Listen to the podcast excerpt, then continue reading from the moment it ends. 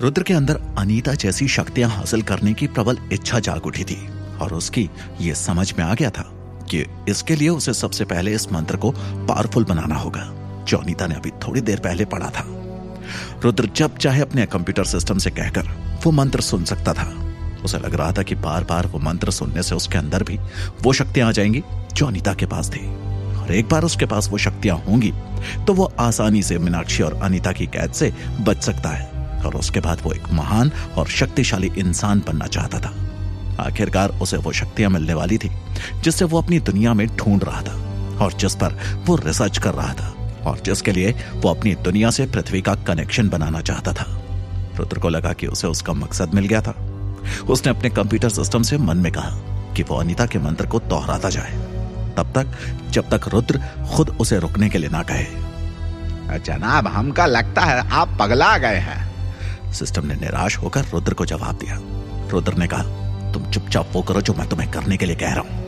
और न चाहते हुए भी सिस्टम ने रुद्र के दिमाग के अंदर वो मंत्र पढ़ना शुरू कर दिया और रुद्र ने अपना पूरा ध्यान उस मंत्र पे फोकस कर दिया। आधी रात हो चली थी। उस घने जंगल में मीनाक्षी और अनीता उसी क्रम में चल रहे थे। मीनाक्षी रुद्र के आगे तो अनीता उसके पीछे। लेकिन रुद्र के दिमाग में रोबोटिक आवाज़ मंत्र बोल रही थी। अरे, अगर तुमका सच में शक्तियाँ चाहिए तो तुम इन दोनों डायना से सीख है नहीं लेते वे। हमारे बार बार दोहराने से तो बेहतर है। छल्लाकर सिस्टम ने रुद्र से शिकायत की। बार बार वो ही मंत्र दोहराकर वो पक चुका था। मैं उन्हें तभी बोल सकता हूँ जब वो मुझे शक्तियाँ सिखाने के लिए तैयार हो। और ऐसा वो करेगी नहीं।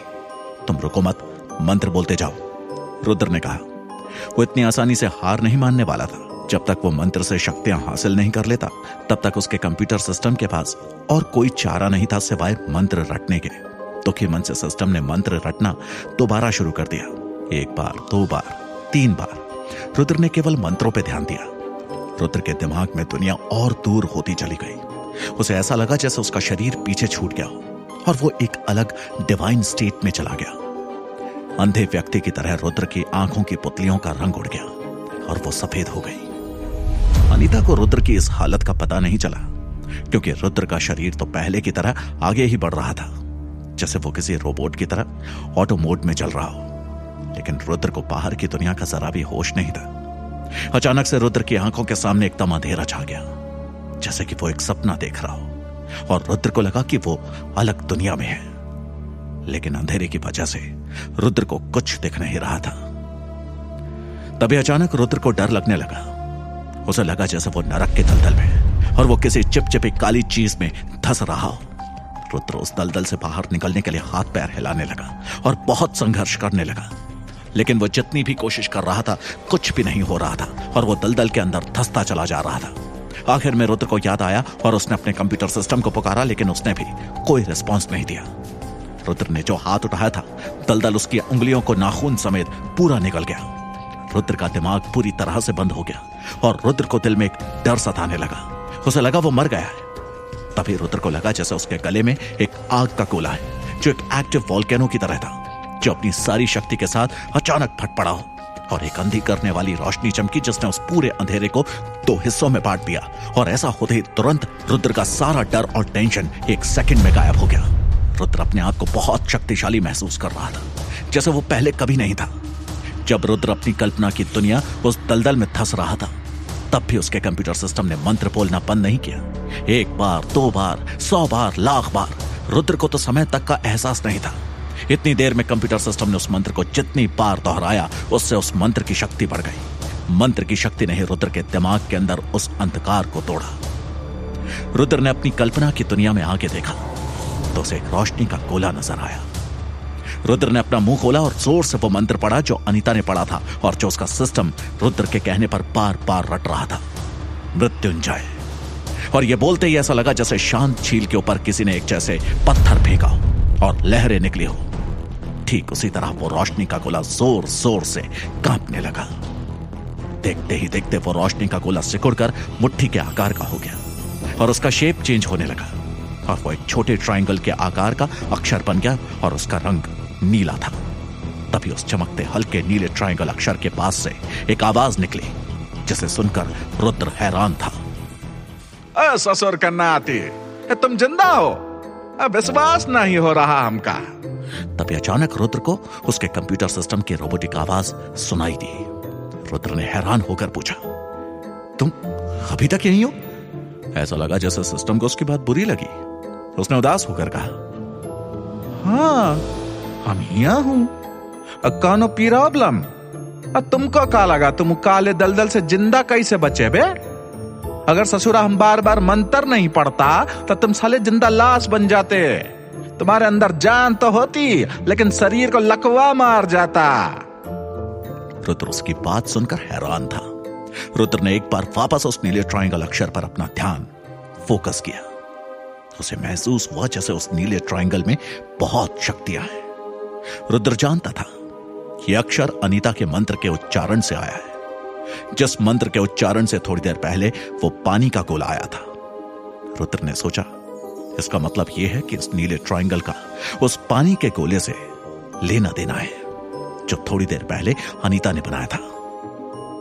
पानी? रुद्र थोड़ा कंफ्यूज हो गया। रुद्र के पास यह चमकता हुआ नीला ट्रायंगल अक्षर था, लेकिन उसे समझ नहीं आ रहा था। यह उसके साथ हो क्या रहा है? उसे तो यह भी होश नहीं था कि वो असल में तो अभी भी मीनाक्षी और अनीता के बीच जंगल में चल रहा था। और यह सब उसके दिमाग के अंदर उसकी इमेजिनेशन में हो रहा था। तभी कंप्यूटर सिस्टम ने रुद्र से कहा मंत्र की वजह से अब तुम कौन साधारण इंसान नहीं रह गए। मुबारक हो। एक शक्तिशाली पिसाच बनने का सफ़र में तुम अपना पहला लेवल ना पास कर लिया हो बेटा। रुद्र ने हड़बड़ाकर पूछा, मैं मैं पिशाच कैसे बन सकता हूँ? कंप्यूटर सिस्टम ने हंसकर जवाब दिया, अबे जब वो मंत्र पढ़कर औरतें शक्तिशाली डायन बन सकती है तो एक आदमी होने के नाते तुम ससुरा पिसाच नहीं बन जाओगे, हैं? और पिसाच नहीं बनोगे तो क्या बनोगे? मुर्गा? हालाँकि रुद्र पिशाच बनकर खुश था, लेकिन फिर भी उसे यकीन नहीं हो रहा था कि वो इतनी जल्दी पिशाच कैसे बन गया। उसने उत्सुक होकर अपने कंप्यूटर सिस्टम से पूछा, मेरे पास किस प्रकार की शक्तियाँ आ गई हैं? और इस नीले ट्रायंगल अक्षर का क्या मतलब है? रुद्र के विचारों को पढ़ते हुए उसके कंप्यूटर सिस्टम ने उसे समझाना शुरू किया। ये जो ससुरा अभी अभी तुमने अनुभव किया ना, वो है तुम्हारी आत्मा की शक्ति। अनीता के मंत्र की वजह से तुम अपनी आत्मा की शक्ति को टैप कर पाए हो। ये चमकता हुआ नीला त्रिकोण, ये तुम्हारी आत्मा की शक्ति से बना है। लेकिन ज़्यादा ना खुद को हाँ बता देता हूँ। पिसाच होने से तुम्हारी हालत नहीं बदलेगी। तुम अभी भी मीनाक्षी और अनीता की कैद में ही हो। सिस्टम ने रुद्र को सच्चाई का एहसास दिलवाया। ये सुनकर रुद्र की खुशी गायब हो गई और वो मीनाक्षी और अनीता, उसकी किडनैपिंग और उनकी मौत की धमकी के बारे में सोचने लग पड़ा। रुद्र उस नीले ट्रायंगल के सीक्रेट के बारे में और जानना चाहता था।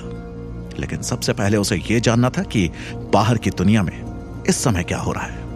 रुद्र ने डिसाइड किया कि अभी के लिए उसे शक्तियों को साइड में छोड़ना पड़ेगा और अपने विचारों का पीछा करते हुए रुद्र रियलिटी में दोबारा आ गया। उसकी आँखों की पुतलियाँ जो सफ़ेद हो गई थी, दोबारा अपने नॉर्मल स्टेट में आ गई। अब उसे बाहर की असली दुनिया साफ़ दिख रही थी। रुद्र ने आसपास देखा। तो उसे समझ आया कि टाइम आगे बढ़ चुका था। अब मीनाक्षी अनीता के सामने खड़ी थी। वो दोनों सीरियस दिख रही थी।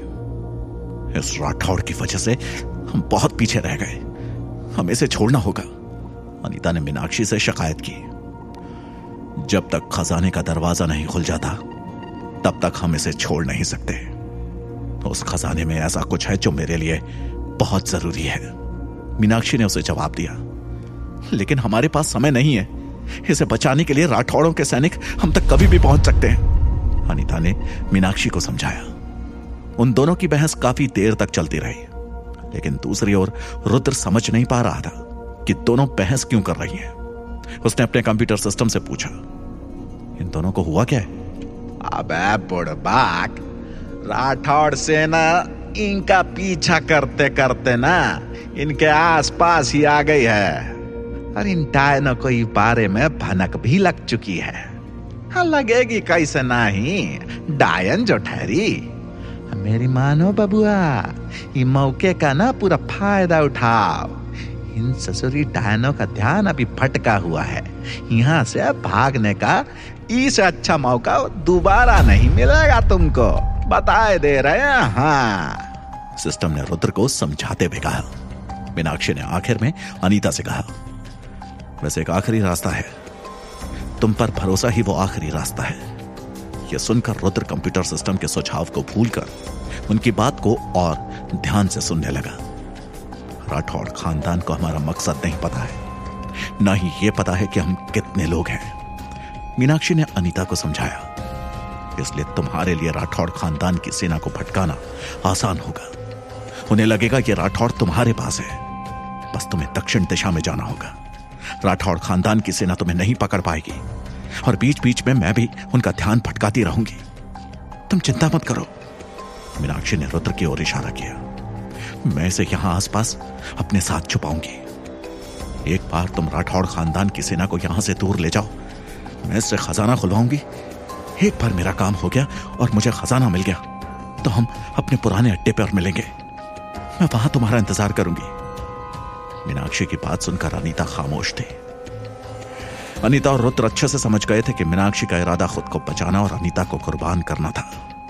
पीछा करने वाले सैनिकों का ध्यान आकर्षित करने के लिए अनीता को उनके करीब जाना होगा। लेकिन एक बार जब वो राठौड़ खानदान की सेना के करीब जाती है तो वो उनसे बच नहीं पाएगी। ये बड़की डायन का पिलान तो बहुत खतरनाक है बे।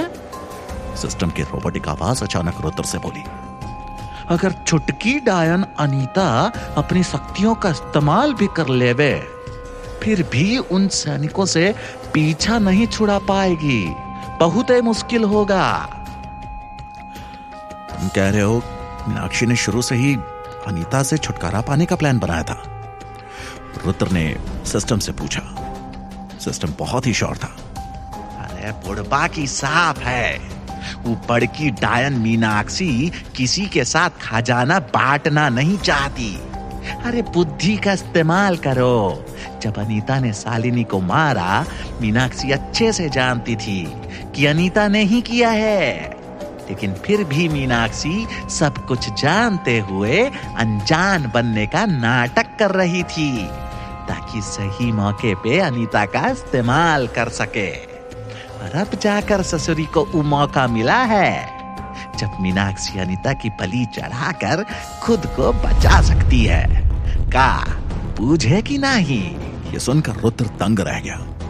उसने सोचा कि जो मीनाक्षी खजाने के लिए अपनी सहेली की बलि तक चढ़ा सकती है, वो उसके साथ क्या करेगी? मीनाक्षी के हाथों उसका मरना लगभग तय था। वहाँ से बचकर भागने के लिए रुद्र को और समय की ज़रूरत थी। लेकिन उसके लिए उसे मीनाक्षी से एक डील करने की ज़रूरत थी। क्योंकि राठौड़ खानदान की सेना मीनाक्षी का पीछा कर रही थी। इसलिए वो वहाँ बैठकर रुद्र से पूछताछ नहीं कर सकती थी। रुद्र ने सोचा कि अब परेशान होने की ज़रूरत मीनाक्षी को है। मुझे नहीं। अनीता कभी भी बलि का बकरा नहीं बनना चाहेगी। इन दोनों की बहस के बीच मैं भाग जाऊँ, उसका कितना चांस है? रुद्र ने कंप्यूटर सिस्टम से पूछा। सिस्टम का जवाब हमेशा की तरह सख्त था। अबे बुड़बाक मीनाक्षी और अनीता अंधे ना ही ना है।